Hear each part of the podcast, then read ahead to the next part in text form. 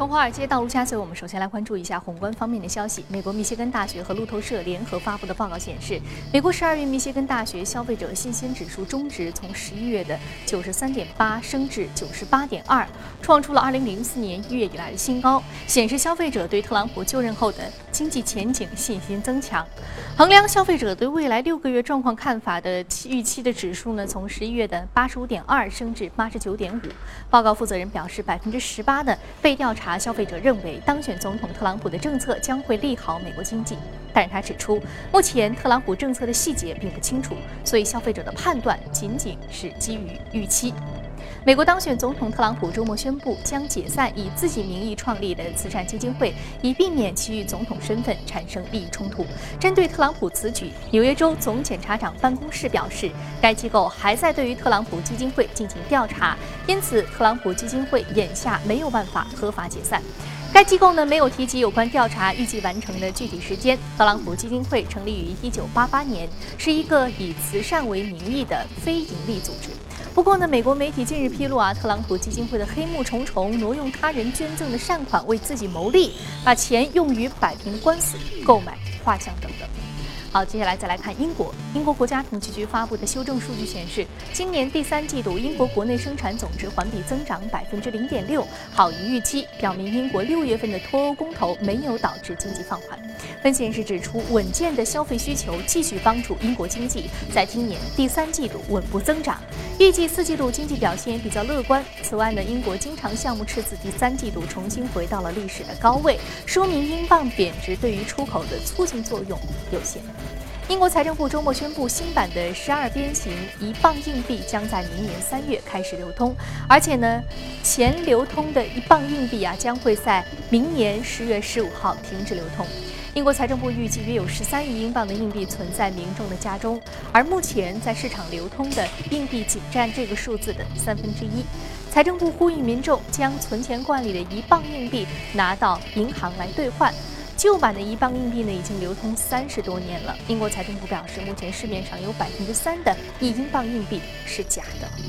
俄罗斯总统普京上周五在莫斯科举行大型的年度新闻发布会，就俄罗斯的经济形势问题进行了回答。普京表示，相比去年，俄罗斯国内生产总值衰退百分之三点七，GDP 将会小幅衰退百分之零点五至百分之零点六，但是总体的宏观经济形势有所改善。普京补充道，今年俄罗斯的财政预算赤字占到 GDP 的百分之三点七，在一个可接受的水平。他还表示，俄罗斯进口替代政策取得应有的成果。进口相应减少，当前呢，俄罗斯外贸顺差达到了七百亿美元。此外呢，今年俄罗斯在通胀水平将控制在百分之五点五左右，处于是创纪录的低水平。好，刚刚我们浏览完了宏观方面的消息啊，接下来我们来关注一下美股三大指数的一个上周五的收盘表现。我们看到上周五呢，三大指数的收盘表现呢是全线高收的。具体来看，道琼斯工业平均指数微涨百分之零点零七啊。纳斯达克综合指数上涨百分之零点二八，标普五百指数的涨幅是百分之零点一三。好，接下来马上关注到的是第一财经驻纽约记者古尔在收盘之后给我们发回的报道。早上主持人，上周五是圣诞节前的最后一个交易日，美股一直在平盘点位附近震荡。微软领跌道指，在接近冲击两万点的关键心理点位的时候呢，美股反而显得有些畏首畏尾。不过即便如此呢，十二月以来道琼斯工业平均指数已经上涨了百分之四点二。相比之下，在二零一五年和二零一四年的同期，道指分别下跌了百分之一点七和百分之零点一。大多数的投资者对于美股在二零一七年继续走高依然保持着信心。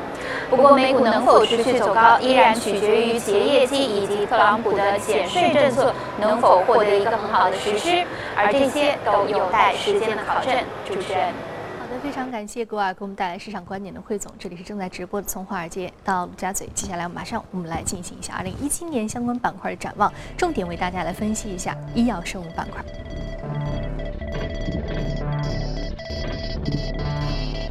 好，今天我们请到现场的嘉宾呢是来自于国民投资的秦毅先生，秦先生早晨好。早上好。嗯，我们说上次的节目当中您就提到过医药生物板块的一些相关的投资机会啊。那么在今天的节目当中，我们也将重点来说一说这个板块，您怎么来综合评价这一年医药生物板块的一个具体的表现？整个板块呢，其实去年它是下跌的啊。十二月二十三号那一天，我看一下，IBB 是上涨了百分之两点三，但是呢，整个全年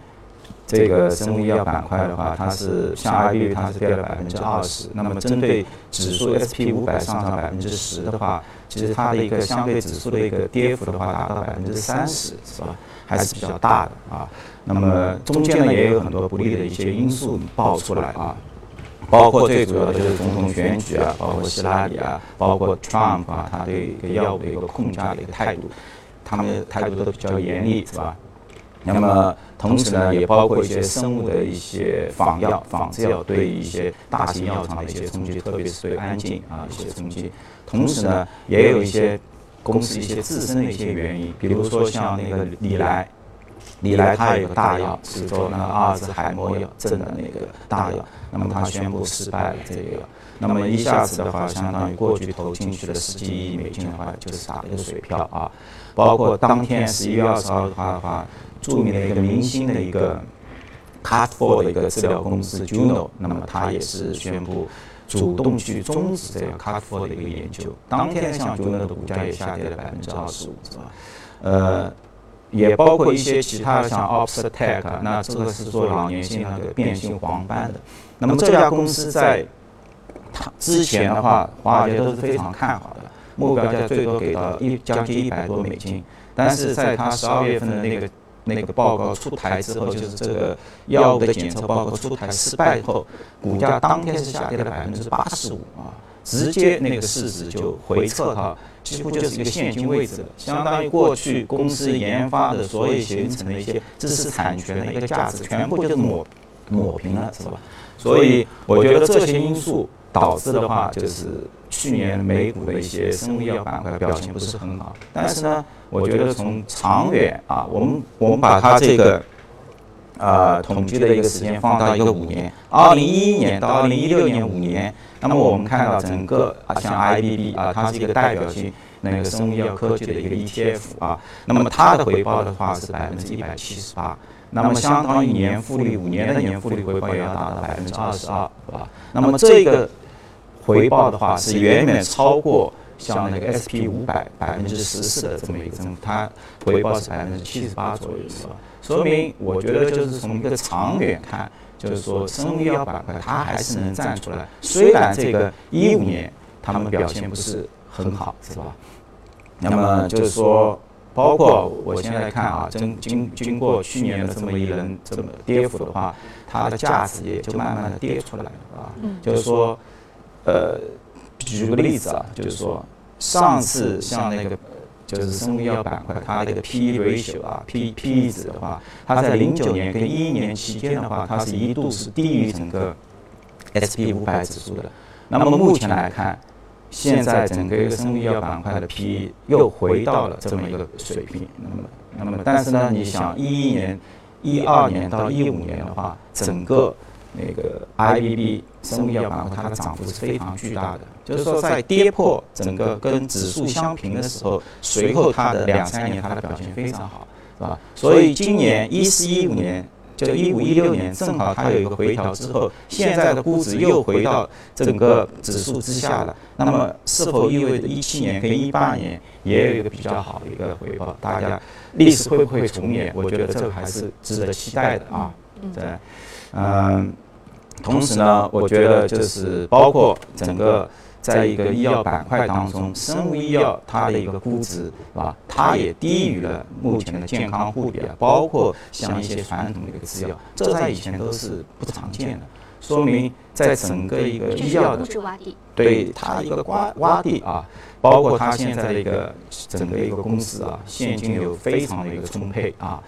所以很多的兼并收购就存在着可能性。对，因为这样的实力去吞并一些相对小一些的药企。对，因为您想，就是说整个一个药物板块，我们因为看到像去年整个一个医药板块波澜不惊，还有一个很重要的因素，就是它的一个并购的一个金额也不是很大。相比二零一五年，它有一千九百多亿美金，但是到了二零一六年的话，它只有六百亿美金啊，而且 case 都比较小啊，那么。我看了一下，有十二家这样的一个收购兼并，七家的话是针对已经有那个在销售的一些产品，还有三家的话可能是三期，两家的话是就是二期，是吧？那么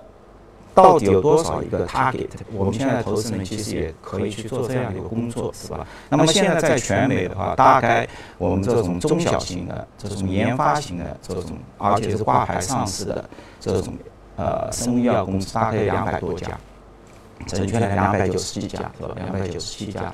那么它整个算一下，他们现在账账上趴着的现金大概在三百多亿美金左右啊，以这。目前的研发的一个趋势看，就是一年大概就是说消耗在一百五十到一百六十亿美元这样一个研发费用，其实还是蛮高的，是吧？所以我们现在看到美股的这些就是说医药公司啊，出一个重磅药很困难，而且为什么出来之后药价都很昂贵？因为之前大家的一个研发费用都很高，一百五十多亿。相当于一年上市公司在上面就要一千个亿，啊，这个是很高的。包括我们国内这次像那个天士力啊，刚刚好像昨天二十四号刚刚宣布的啊，它也是这个复方低生那个一个单位，它这个就是说用了十八年时间，现在是销售有二十多二十六亿美金，他用了十八年时间去完成一个美国 FDA 三三个临床的一个认证，十八年时间啊。所以我觉得像天士力出来之后，包括对整个一个中药啊，中药的一个估值、中药的一个国际化，我觉得都会带来很大的一个影响，是吧？就是说，所以呢，刚刚回到那个并购啊，就是说，所以呢，我觉得像现在的一些美国的一些医药公司，那么包括前几名的，像吉奥利德啊，包括像安金啊，它两家公司加起来现金就有七百个亿。就是说这个七百个亿相当于背后有两百多家公司，它全部加起来的总额也只有三百多亿。所以像明年的话，我觉得对于一些大型药厂，因为它要完成华尔街对他们这个指标，那么它必须每年的销售增长的话是五到六个点的一个递增。那么现在就是说，如果是包括 Trump 也是有可能对这个。药物的这个价格升幅，它有一定限制的话，那么逼迫这些大型的收购医药公司就必须要去做一些收购，不然它很难完成它的任务，是吧？它一个销售 top line 的一些销售的一些指标很难完成，所以我觉得，二零一七年整个一个包括在后面这两百多家这些并购的话。会有很多的一些机会出来，是吧？当然，这个这个专业性就比较大啊。这个我们一般性投资人呢，就是可以刚刚所说的，像那个 IBB 是吧？这种 ETF 啊，因为它的流动性各方面。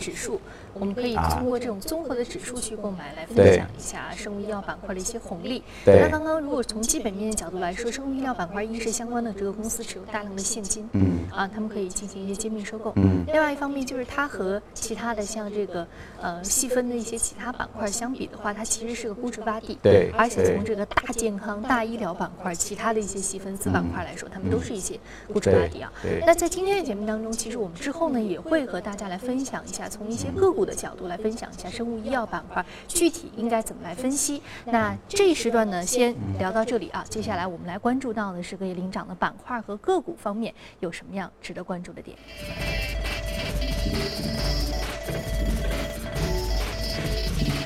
我们今天说到的就是这个生物医药板块的一只个股啊，Portla Pharmaceuticals Incorporation 生物医药板块之个股上涨幅度百分之三十三点八，目前的价格是二十五点零六美元每股啊。这家公司主要的一个我们可以说它的一个看点是什么？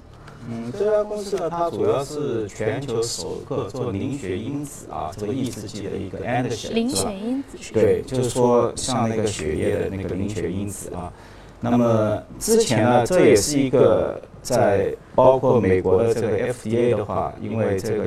给了他一个孤傲症，包括就是快速突破疗法的一个一个称号，是吧？所以公司的股价呢也为华尔街所比较看好啊。但是呢，到了今年的一个六月份的话，FDA 它居然它也拒绝了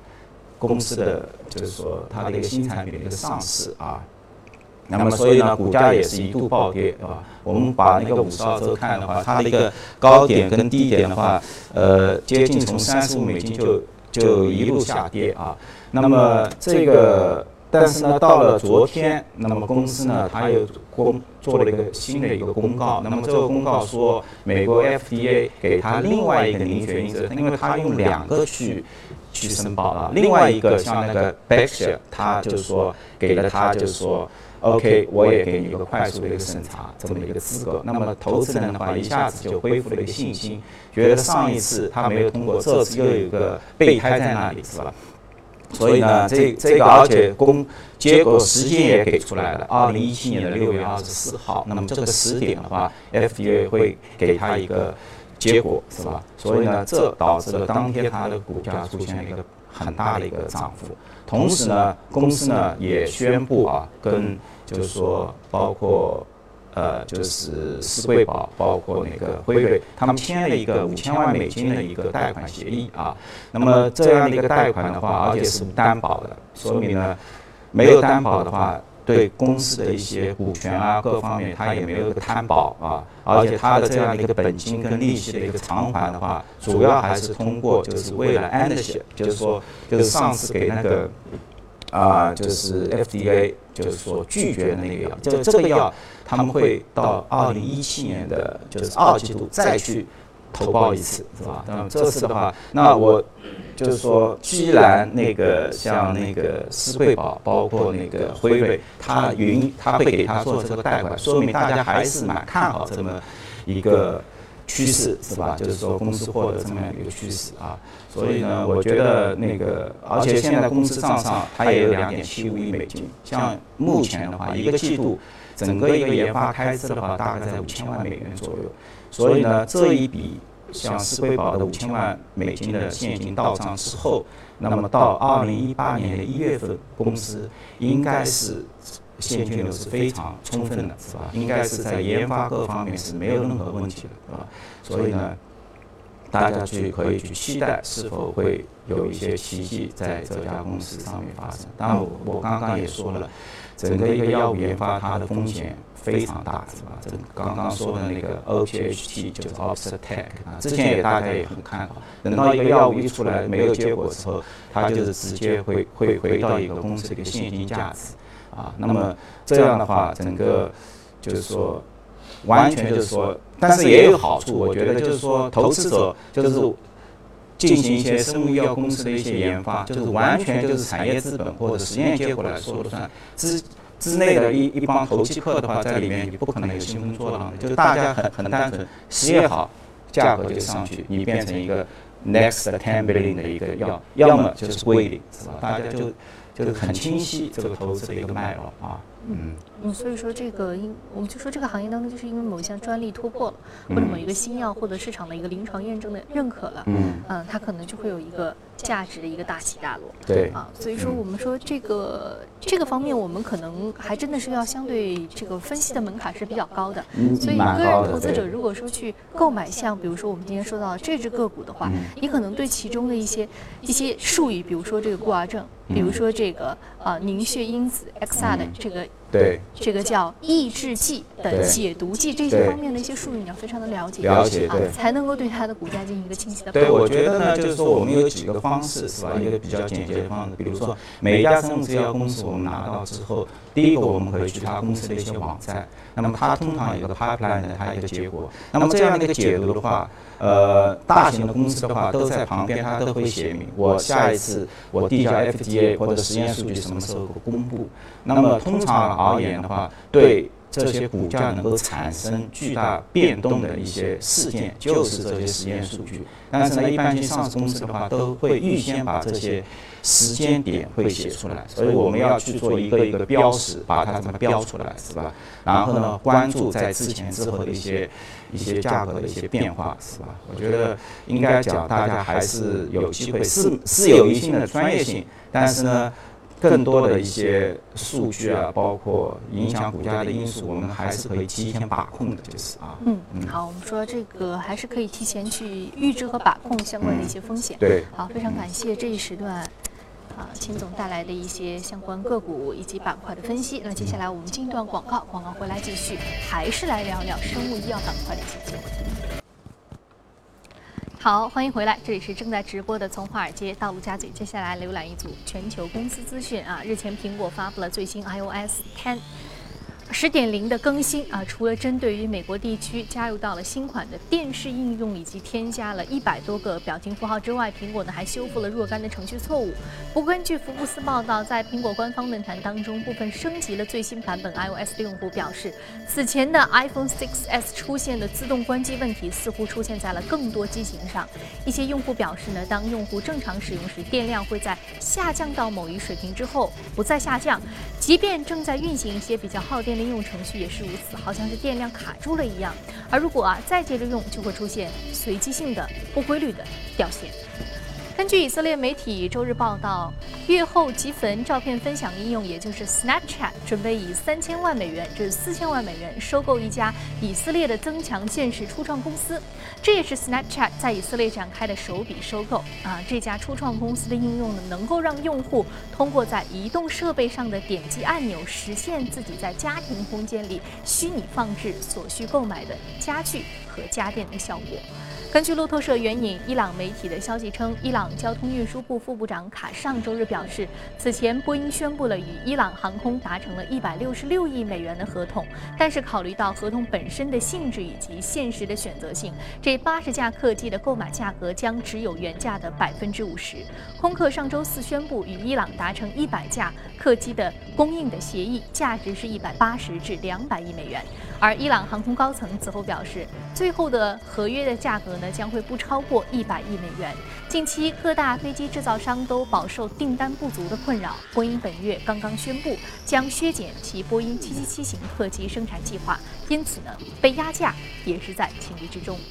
德意志银行与瑞士信贷上周五分别与美国司法部达成和解，以了结有关他们在金融危机前几年不当销售住房抵押贷款支持证券的指控。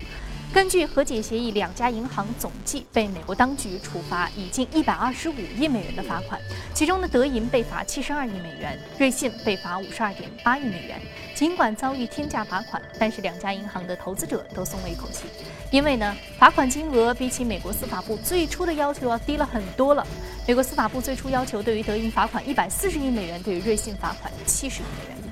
意大利政府上周五批准对于西耶纳银行实施国家救助。此前，这家世界最古老的银行没有能够从私人投资者那里筹集到资金。目前呢，意大利政府已经准备了两百亿欧元的救助基金，将对于陷入困境的意大利银行实施援助。其中呢，身为该国第三大银行的西耶纳银行呢，将是优先救助的对象。好，简单浏览了一下公司资讯啊，我们再回到生物医药板块的投资上，呃，投资讨论上面来，我们来关注一下另外一只个股，看看它有什么样的机会。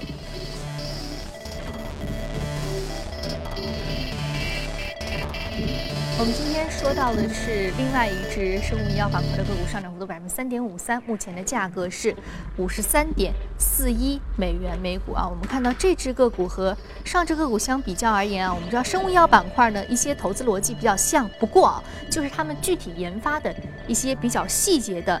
治疗药物的这个。不同的病种和不同的这个方向是不一样的。对啊，这家公司的话也是一个全球蛮著名的，就是就是以核酸为靶向的一个研发平台。以核酸为靶向为靶向，就是它，它有一个缺陷，这种缺陷呢，就是这种平台这个药物它的一个耐受性，包括它的一个安全性，是吧？所以呢，什么是耐受性？耐受性就是药物的一些耐受性啊，这个就是也是一个术语啊，这个。那么像。今天呢，这个公司呢，它的股价上是有点上涨啊，那主要是 FDA 它给给予它那个就是说它的一个 Spinraza 这么一个这这么一个新药，就是说优先可以去治疗一些脊髓性的一些萎缩症。那么这个脊髓肌萎缩症呢，就是说它主要是一些脊髓，包括一些脑干，它一些运动啊运动员的一些细胞一些缺失，那么导致你的这个肌肉啊无力。那么较严重的话，你的那个人体啊，那个包括这个咀嚼，包括呼吸都会困难，是吧？所以呢，这这个目前没有什么一个好药。所以呢，像那个 FDA 给予相关的这些公司的话，你只要有，我都会给你一个快速的一个认证啊。那么公司的话，在这方面的话，它是走的比较前的啊。那么像 FDA 给了它之后，那么跟它合作的像 Biogen，那么很快就马上宣布啊。支付六千万美金给他，同时呢，这个新药的话，在欧盟跟日本的话，同时提出一个申请，一旦获批的话。那么还会公司还能得到额外的一个九千万美金，另外另外的话加外加这个 Spinrada 它这个分成的一个销售，它有一个百分之十五的一个特许权的一个分成，是吧？所以截止到十二月份的话，那么像这个 Inus 的话，在整个 Spinraza 这个光这一个药物上面的话，它已经获取了接近三点二五亿美金了，就是应该应该是一个很高的一个金额，是吧？投资人也相当看好，我看那个包括百济这个 BIB 这个。股价也上涨了百分之三，应该是今年的话，作为一个大家都期待的一个一个事件啊，可以甚至可以跟像安静的一些骨质疏松药啊，还有一些偏头药，治疗一些偏头痛症的一些药可以媲美啊。那么同时我也关注到，像在十二月。